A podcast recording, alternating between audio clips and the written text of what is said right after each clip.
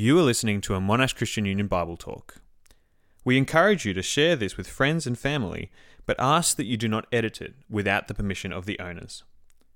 This Bible Talk is designed to supplement belonging to a local church with its teaching and community, not to replace it. We pray this talk helps you love Jesus and become more like him.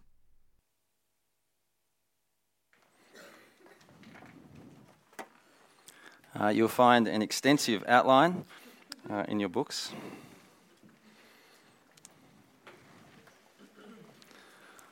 With God,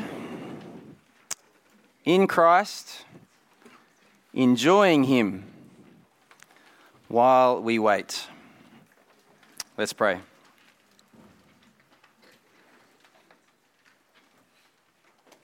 Our Father in heaven, uh, the Father who loves, we thank you for the things you've shown us uh, that we already have in Christ. And that we can now already enjoy you, enjoy your Son, enjoy your Spirit. We pray now, Father, as this last time together, that you would help us feel the tension and the longing uh, for the very best uh, that is yet to come. And we pray it for the glory of Jesus and in the power of the Spirit. Amen. Uh, at the stroke of midnight on New Year's Eve 1999, uh, yes, I know you weren't there, most of you, uh, a single. Who was there? Okay, all right. All right. At the stroke of midnight, New Year's Eve 1999, a single word uh, was ignited in fireworks across the Sydney Harbour Bridge. Uh, and so became, in Australia at least, the first written word of the new 2000 millennium. What was that word? It was the word eternity. And as it was broadcast on TV to over 1 billion homes around the world, questions began to be asked. Why that word? And even, uh, why that way? And the answer was because of a man named Arthur Stace. Uh, who was he? Well, in the 1930s in Sydney, Arthur Stace was an illiterate alcoholic who heard a sermon that changed his life. In fact, so much so, according to legend, on the day he heard the sermon, and the day he left the church, he walked up to the footprint, uh, to the footpath, and wrote that very word in that very way. And he didn't stop there. For more than 30 years, and some say at least a million times, Arthur Stace wrote that word all over Sydney for all to see. Why? Because from the day he heard that sermon, Arthur Stace knew it mattered that eternity is on the way. Arthur Stace knew it mattered that the best is yet to come. And that is a reality that should shape us now. A fundamental part of a genuine Christian hope is that the best is yet to come and that that really should shape us now. For many in our world, of course, that sounds completely absurd. Uh, for them, eternity is not much more than a myth. Uh, for them, our world is a kind of closed, sealed system where nothing gets in and nothing gets out. Uh, like John Lennon sang all those years before you were born, uh, imagine there's no heaven. It's easy if you try, no hell below us, and above us only sky. And, and so you see, for them, if there's to be a best, it must be now. It's your best life here, your best life now. But the Bible reading Christian knows different. The Bible reading Christian knows better. They know for those in Christ the best is yet to come. And so, rather than expecting our best life now, the Bible reading Christian knows that now is a time of tension. A time, on the one hand, of war, and on the other, peace. On the one hand, of grief, and on the other, joy. A time of life through death, and power in weakness. And so, Romans 5. Therefore, since we've been justified through faith, we have peace with God. And yet, 1 Peter 2 Dear friends, I urge you, as foreigners and exiles, to abstain from sinful desires which wage war against your soul. Or 1 Peter 1 In all this you greatly rejoice, though now for a little while you may have had to suffer grief. Or 2 Corinthians 12 that is why, for Christ's sake, I delight in weakness, in insults, in hardships, in persecutions, in difficulties. For when I am weak, then I am strong. You see, for the Christian, now is a time of tension. And I wonder have you felt it? Perhaps even just this week as we've been exploring this topic together. Or if not here, what about away from here? Has it been your experience that being a Christian is undoubtedly better? But also, so often, it's undoubtedly harder. And have you wondered why? Why is it like this? Well, it's because, according to God, you and I live in these last days in what some have called the now and not yet. Others have described as the overlap of the ages. You see, the Old Testament prophets uh, promised and warned of a tremendous yet terrible day of the Lord. A day when God would finally come. All that's wrong would be finally right. And as you looked forward from back then, it seemed it would be a single day. But when you get to the New Testament, God makes clear that his plans to fulfill that Old Testament promise is not to be on a single day, but over an extended time. A time that's framed between the first and second comings of Christ. You see, it's as if from the Old Testament, as you looked down, you look down a mountain range. That, that's a mountain. And all you could see from way back then as you looked down the range was a, was a single peak, a single moment when all the promises of God would be fulfilled. But, but when you get to the New Testament, then you realize that what you've been looking at is, is not one peak, but two. There, there was a, a, second mountain uh, behind the first, uh, two mountains with a gap in between. Where is that gap? That gap is where you and I live between the first and second comings of Christ. When he came in grace and will come in glory. Some compare it to the end of the Second World War. Uh, you might remember from your history class, because no, I also wasn't around then. Uh, World War II was effectively over on D Day, uh, June 6, 1944. That was the day the Allied forces invaded Normandy and effectively won the war. And yet, the war lingered on for another 11 months until V Day, when all of the fighting finally ceased. That's where we live between D Day and V Day between that wonderful moment of his death and resurrection that Jesus won the war. And yet we still wait for the fighting to cease when he finally comes again. The battle is won, Jesus has won, and yet the war lingers on until he returns. And see, that's why some call it the overlap of the ages. Uh, Why? Well, it's because with the first coming of Christ, uh, with his dying and rising again, with the gift of his Spirit to us, the new age has broken in. The age of Christ is already here. And yet, until Jesus comes again, the old age is allowed to go on.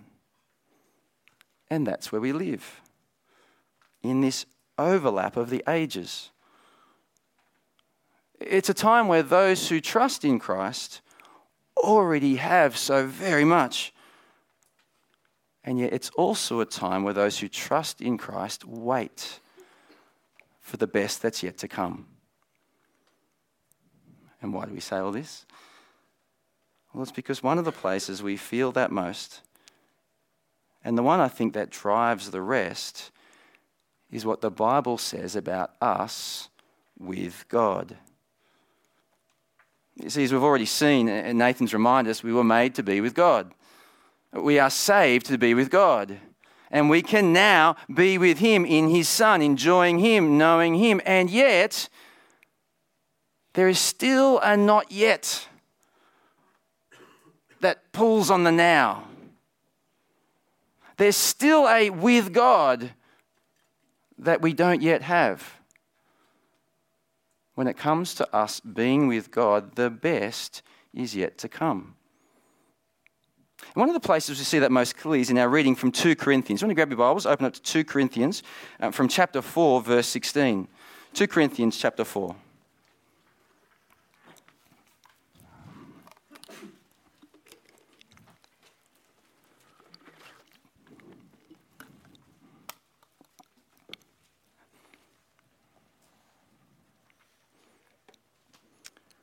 If you skim the verses there from verse 16, you'll see that section begins with, with some of that tension of these last days. Do you see there, as, as Paul describes his outward wasting, but his inner renewing, his outward dying, his inner living as he struggles and strives and suffers for the gospel and yet daily becomes more like Christ. Then in, verse 17, you see, Paul compares the troubles of now with that promised not yet. The, glory he's promised, but which is not yet his. And then as we enter uh, chapter 5, and if you see it there, and Dom read it for us, Paul speaks of his body as if it's a tent. Did you see? A kind of temporary home that he'll one day leave as he rises as he rises up to be with God. Not that he'll be without a physical body, I wonder if you could see that there. He speaks along those lines, but instead he'll have a new and, and glorious resurrection body. And as he writes, I, I wonder can you hear his longing for that day? And I wonder, do you share that longing with him for that day? Have a look from verse 4, pick it up, verse 4. For while we are in this tent, we groan and are burdened because we do not wish to be unclothed, but to be clothed instead with our heavenly dwelling. So what is mortal might be swallowed up with life. Or, or down in verse 6, pick it up about halfway through, verse 6 as we're at home in the body, we, we're away from the Lord. For, for we live by faith, not, not by sight.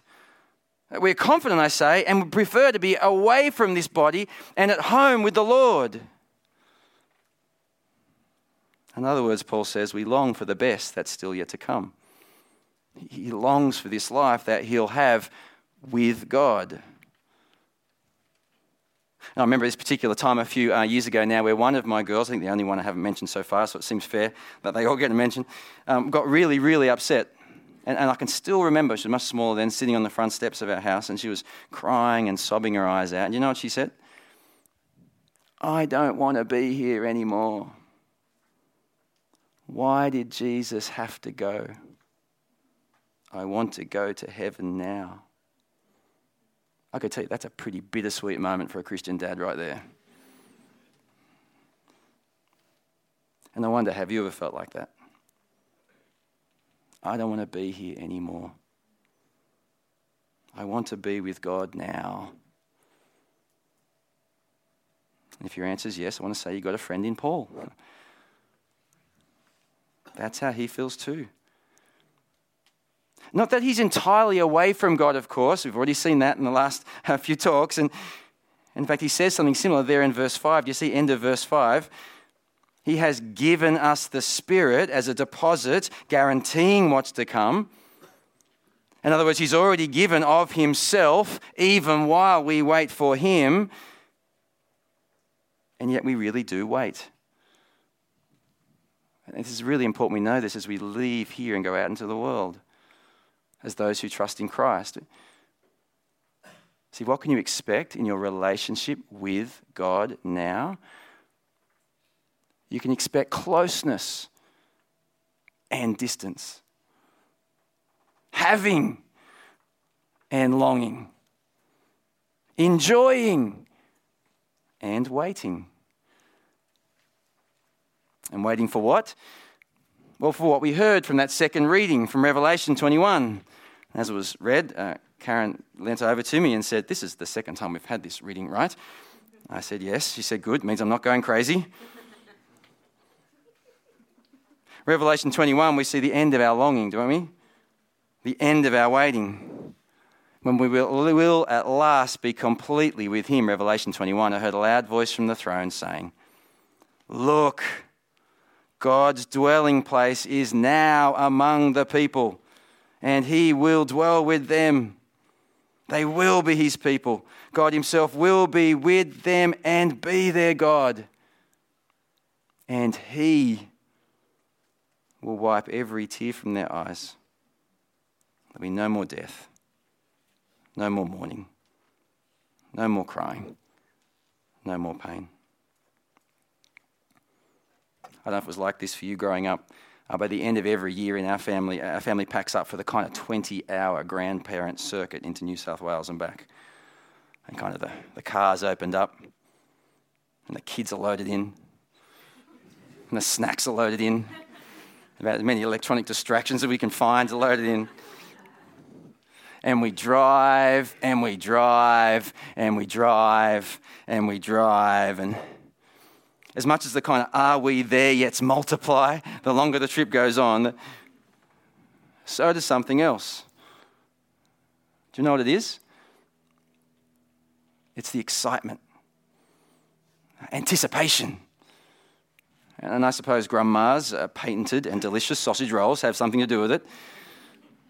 And the uh, kind of jumping castle slash water slide at Grand and Gramps' place has something to do with it. You know what? When at last we stop the car and the doors all fling open, and, not always in that order, by the way. it's not the sausage rolls our kids run to. It's not the jumping castle our kids cling to. What is it? It's Grand and Gramps, Grandma and Granddad. And see, here's the point. So it will be for us on the day that Jesus returns.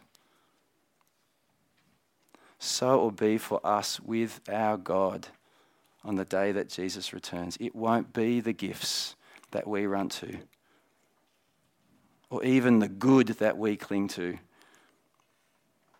It will be God Himself.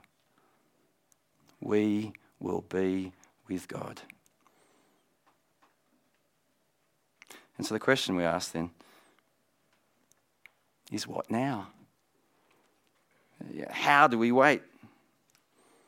What do we do while we wait? Well, in many ways, that's what the whole New Testament's about. So, you know, go home, read it. But for now, just two things. Both from 2 Corinthians in the very next verses that follow the ones we read. First, we please Him. Second, we persuade others. You've still got 2 Corinthians in front of you there, chapter 5, verse 9. 2 Corinthians chapter 5, verse 9. So we make it our goal to please Him, whether at home in the body or away from it. For we must all appear before the judgment seat of Christ, so that each one of us may receive what's due us for the things done while in the body, whether good or bad. See, one of the great things when you read the Bible is when it doesn't say what it's supposed to say, or at least what you thought it should. And I know for me that always happens when the Bible speaks of Jesus' return or of us being with Him. See, I don't know much about you, but, but what I think the Bible should say whenever it speaks of Jesus' return is then go, quick, tell. Jesus is coming. Go tell the world. And in a moment, we'll hear him say something pretty close to that. But, but did you notice what he says first? Which, which, as best I can tell, the Bible almost always says when it speaks of Jesus' return or of us going to be with him. What does it say? Verse 9 again.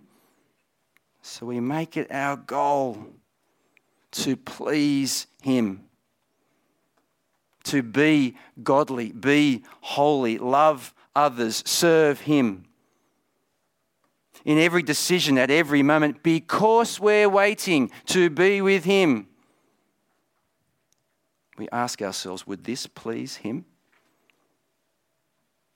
When we're with that girl or with that guy, or we're home alone, or, or there in class, when we're gathered in church, or anywhere else. No matter how much we desperately want to please others and find it so easy to please ourselves, we make it our goal, our ambition, our desire to please Him. Why? because we are waiting to be with Him. So let me ask you is that your goal? Is that how you make your daily decisions? Is that what you think before you do? How could it be even today? You see, first, Paul says, we please him. And second, he goes on to say, we, we persuade others. 2 Corinthians 5, pick it up now, verse 11. Uh, since then, we know what it is to fear the Lord. We, we try to persuade others. And why? Jump down verse 14. Verse 14. For Christ's love compels us, because we are convinced that one died for all, and therefore all died. And he died for all that those who live should no longer live for themselves, but for him who died for them and was raised again. Or further down in verse 19, see verse 19. God was reconciling the world to himself in Christ, not counting people's sins against them. And he's committed to us the message of reconciliation. We are therefore Christ's ambassadors as though God were making his appeal through us. We implore you on Christ's behalf be reconciled to God. God made him who had no sin to be sin for us, so that in him we might become the righteousness of God. As God's co workers, we urge you not to receive God's grace in vain, for he says, In the time of my favor I heard you. In the day of salvation, I helped you. I tell you, Paul says, now is the time of God's favor. Now is the day of salvation.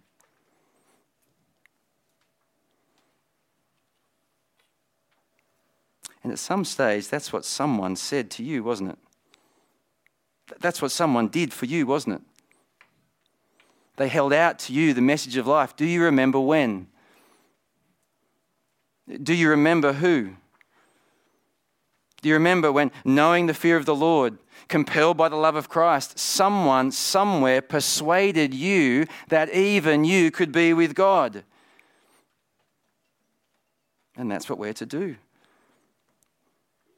As we return to our campus and home with kind of knocking knees, unless it's just me, unsure if we can unless it's just me, we pray that God might even use us who are in Christ, enjoying Him, to persuade others to turn to Him while we wait.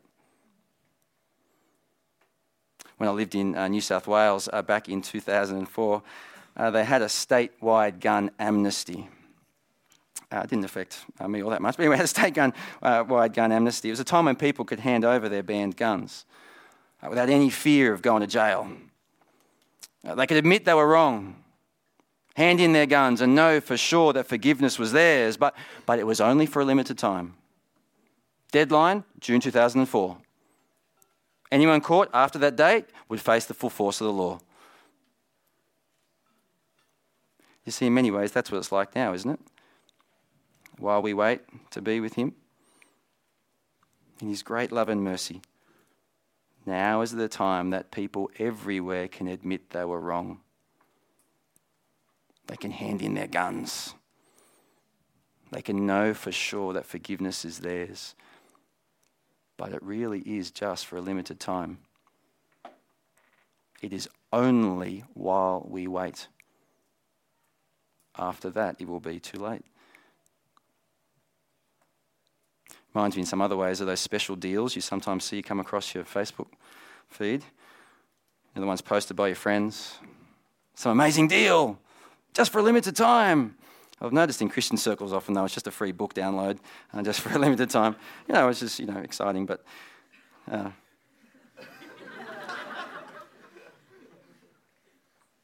why do your friends post it? Why do they tag you and just about everyone else they know in? I take it's because they want you to have what they also have. They want to make sure that you don't miss out. How much more with this? How much more should it be for us who know Christ, are in Him, and, and who are waiting to be with Him? What did Paul say? I tell you, now is the time of God's favor. Now is the day of salvation. And so we pray that even in our weakness, even in our fear, knowing we already are in Christ, we ask that He would use even us to please Him and persuade others, perhaps in reading Uncover Mark, to turn to Him while we wait for the really very best that is still yet to come when we at last will be completely and forever with Him. Thank you for listening to this Monash Christian Union Bible Talk. We long to see everyone at Monash University know a disciple making disciple of Jesus Christ. If you have been blessed by this ministry and would love to support Monash Christian Union, you can do so via the link in the podcast description.